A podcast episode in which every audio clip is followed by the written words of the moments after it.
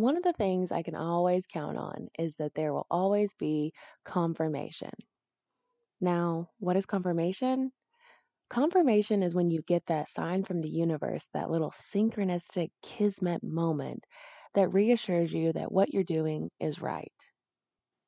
And the fact that Anchor by Spotify makes everything so easy to record my podcast and upload it, I've got episodes lined up for the rest of the year, all in one place, because everything can be done either on my desktop or on my phone. Anchor has the tools that allows you to record and edit your podcast anywhere, right from your phone or your computer. When hosting on Anchor, you can distribute your podcast on listening platforms like Spotify, Apple Podcasts, Stitcher, iHeartRadio, and so many more. It's everything you need to make a podcast in one place. And best of all, it's totally free. I would suggest downloading the Anchor app or going to anchor.fm to get started because the one thing that could happen is you put out something that everyone needs to hear and you get confirmation of exactly what you needed. Even though there are millions of podcasts already, the world doesn't have yours. Join Anchor today. Welcome back to another episode of Metaphysical AF, and today we're going to be talking about dreams. The symbolism of our dreams is something that has always interested me, and I'm a very vivid dreamer. I remember asking for certain dreams when I was younger and then literally happening and coming true. The first time I asked to have a scary dream, I had a scary dream. After certain movies that I would watch, I would feel very scared to go to sleep. The Titanic being one. I remember going to sleep telling my mom that I was afraid to go to sleep that night because I was afraid to have dreams about about like dying on the Titanic. Fast forward later, I mean, totally had a past life on that ship, so that's a whole nother story. Major dream symbolism, meaning that, well, that resonates with me personally, is that you can't dream of a face that you've never seen. So, what does that mean? So, if you're dreaming of something, of a face, and you don't recognize that face from this life, there that could be a face from a past life or even a future life because time is cyclical. So everything that is happening is happening in the past and the present and the future at the same. Everything's happening at once. The subconscious symbolism, what you see doesn't necessarily represent the symbols that are used in your dreams. Symbols are the language of dreams. They there aren't really like one dream interpretation fits all. So if you're googling what does my dream mean? There's a pretty good chance that it may not resonate with you specifically. So, remembering is what is going to make this easy for you. Um, trying to remember the details is what's going to help you. Every little detail, as much as you can remember, is important. Each symbol represents a feeling or a mood or something from your uh, subconscious, which is like can also be a memory. Why do we dream? Psychologists like Freud said that dreams were an outlet for the subconscious, and the repressed memories from childhood resided here. Methods for recalling your dreams are going to be at the end of this podcast. So, fast forward if you don't want to hear all the cool shit, but you're going to want to hear the cool shit. So, the five stages of sleep, we're going to talk about exactly how you get into this dream state. There are five stages of sleep, and the first stage is that REM sleep, where you're having that rapid eye movement. This is when the dreaming occurs. Stage one is where 50% reduction in your alpha waves happens, and this is where you compare. You could compare this to resting with your eyes closed. Stage two is with spindles and K complexes, so this is around 12 to 16 hertz. Stage three is delta waves, which are 1 to 2 hertz, which is where you spend 20 to 50% of the time. Stage four are delta waves, which are over 50% of the time. So everyone dreams. If you someone says, "Oh, I don't dream," or "I don't remember my dreams," everyone dreams. Everyone goes into the dream time. Everyone.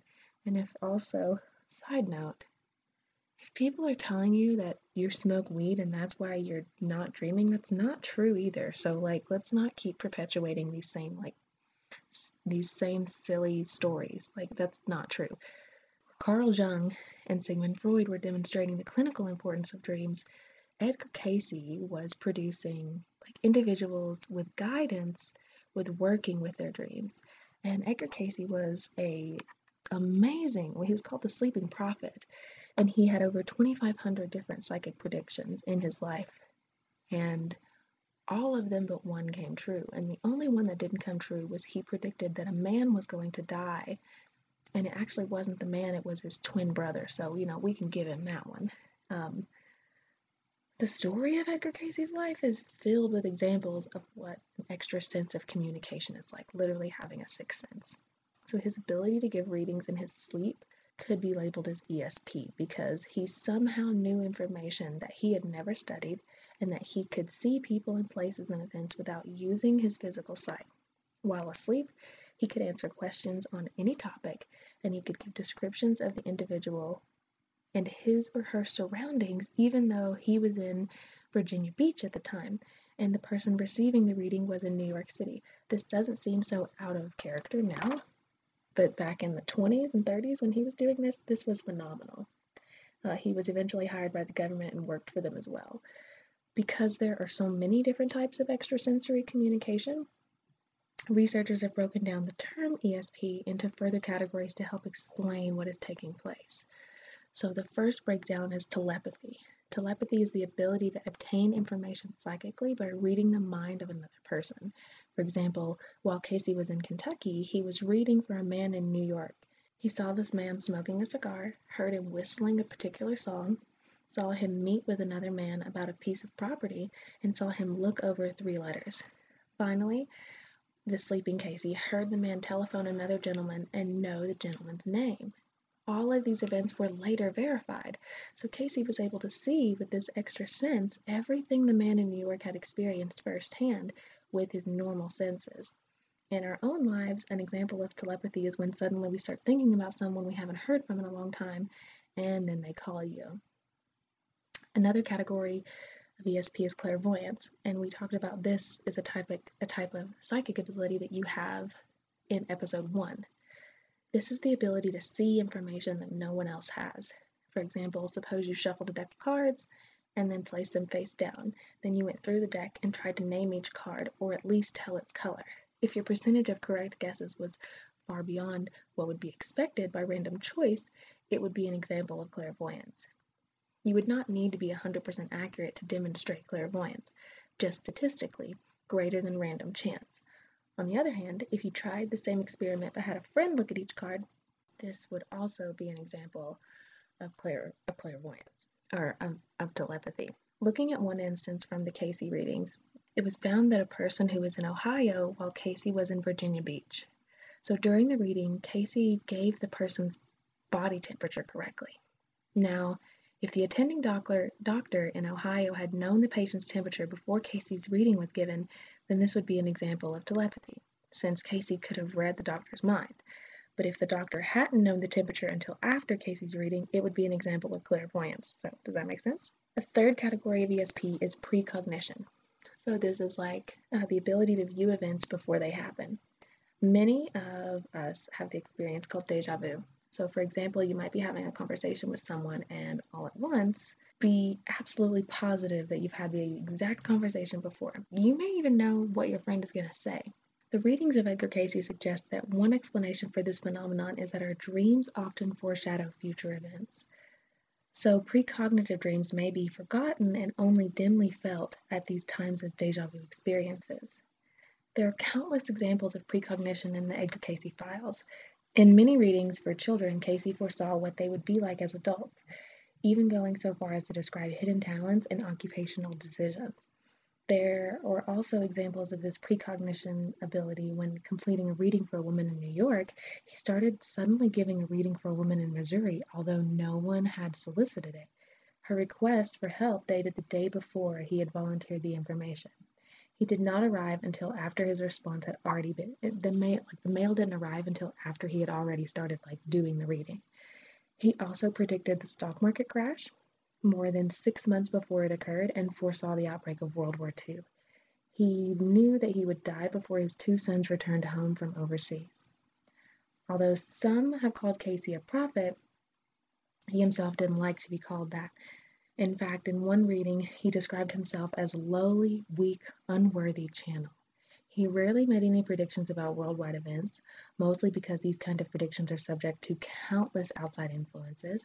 For example, when psychics try to predict the future, all they can actually do is foretell a possible future event based on current happenings. If events continue to occur at the same course, if people's attitudes, lifestyles, and world conditions remain the same, then psychics see what the result will be. However, the readings make it quite clear that each of us has a gift of free will. And if enough people use their free will and change what they are currently doing, this can have a dramatic effect on future events. The fourth major category of ESP that was shown in the Edgar Cayce readings is retrocognition. So this is the ability to see past events. For example, in the life readings, the readings which dealt with the, with the soul, Cayce would often repeat aloud significant happenings in a person's life while going back over the years until the date of the person's death. In one reading, he said, 1935 32, disturbing periods 31 through 36, 26, not any too peaceful, etc. In another life reading, Cayce was given the incorrect date and location of birth of a young girl. In going back over the years, he responded with, We don't find it here. He had been incorrectly told the child was born on January 24, 1919, in Cleveland, Ohio. Then, after a short pause, he finally said, Yes, we have the record here. Looks like the wrong place and date. It was later discovered that the girl had been born on January 23rd and in New York City, not in Cleveland. More than 11 years before the Dead Sea Scrolls were found in 1947, Cayce's readings described a sect of Judaism which scholars knew little. This group was the Essenes. Cayce gave a great deal of information about their work and their life in the community. For example, he claimed that in the Essene Society, men and women worked and lived together. At the time of the reading, scholars believed that the Essenes were monastic society composed exclusively of males. But, however, in 1951, more than six years after Cayce's death, archaeologists made further excavations near the site where the Dead Sea Scrolls were found, and they discovered that the evidence of the men and the women lived together. So people often have a tendency to make psychic experiences seem unusual, out of the ordinary, special, somehow set apart, or perhaps even frightening. However, in the Cayce approach, psychic information is as natural as intuition or a hunch. In addition, just because something is psychic doesn't mean it's 100% accurate. We may wish to work with psychic information to the same degree that we would listen to the advice of a trusted friend. It can be utilized as an additional tool for gathering insights and for making decisions. It just shouldn't necessarily be given any more credence than information from any of one of your other friends. So in time, individuals may work with their own tuition, but really using your own senses of, you know, taste, smell, touch, hearing, and sight are going to be your best bet. Coming back to the dream after that Edgar Cayce tangent. The most most important insight that he had about dreams is that each of us is much more aware about ourselves on our physical about our physical bodies, our environment, and our subconscious levels than we realize. Dreams can really diagnose physical ailments, tell you of a death, point out thoughts that you've been trying to overlook, and so much more. According to Cayce, the most common influence for dreams is mental development. So, our subconscious and our superconscious Generally, the feeling from the dream reveals how our soul feels about whatever the dream or the decision or the condition, whatever it is. Cayce would say to capture the initial feeling because that will reveal the meaning of your dreams. Dreams reflect few different things. So, one of the amazing things that dreams reflect are the correlation between levels of consciousness and universal truth, dangers that need to be avoided, dynamics in our relationships, opportunities that need to be seized, non physical experiences in other dimensions of life that help us expand our consciousness, and conditions in the body that need attention. Essentially, the purpose of dreams is to make us more consciously aware of what we are going through in our lives based on our thoughts, feelings, and actions. They can show us the desires that are motivating us and help us sense the needs that are within our bodies. They can also provide us really good insight for living life more creatively and assist us in making important decisions. In steps to remembering your dreams, as I'm this is going to be a short podcast because you only got 15 20 minutes, right? Dreams are more than a meaning, and developing these on multiple levels is essential to remembering them. You are a multidimensional being, so you can't think for one second that your dreams are not the same. Write everything down. When you wake up in the middle of the night, keep a pen and paper beside your bed and write down the symbolism. Write down what you saw in your dream, whether it was a person or a car, what location you were in. Write these symbolisms down and don't sit there and think, oh, I'll remember it in the morning because you, you won't. You absolutely won't. You only remember 5% of what you dream about. And if you're a very vivid dreamer like me, that 5% is packed full of shit. Every character, number two, that was number one. Every character represents a part of yourself. Watch the feelings and conversations and expressions and measure them against your waking life. How is this relating to your waking life? The third, watch for reoccurring symbols, characters, emotions, and create your own dream dictionary. So, this paper that you're going to have beside you you're going to continue to write down the themes. Like do this for three to six days. After the third day, see if there's any symbolism that keeps coming up for you. And the fourth is all your dreams can be extremely helpful, even if you don't recognize what they mean right offhand. And read very, very different interpretations. Read as many interpretations as you can, and what resonates as truth for you will be truth for you. What resonates as truth for someone else may not be your truth, and that's okay. And that's just a lifelong lesson. As if it doesn't feel true for you, it may not be your truth. And that's okay because everyone has their own truth. But your dreams are going to be very, very, very informative of what your truths are and can be. So if you are having crazy dreams, if you're having night terrors, write that shit down. And if you want, send your craziest dreams to metaphysicalaf at gmail.com and I'll read them on the air.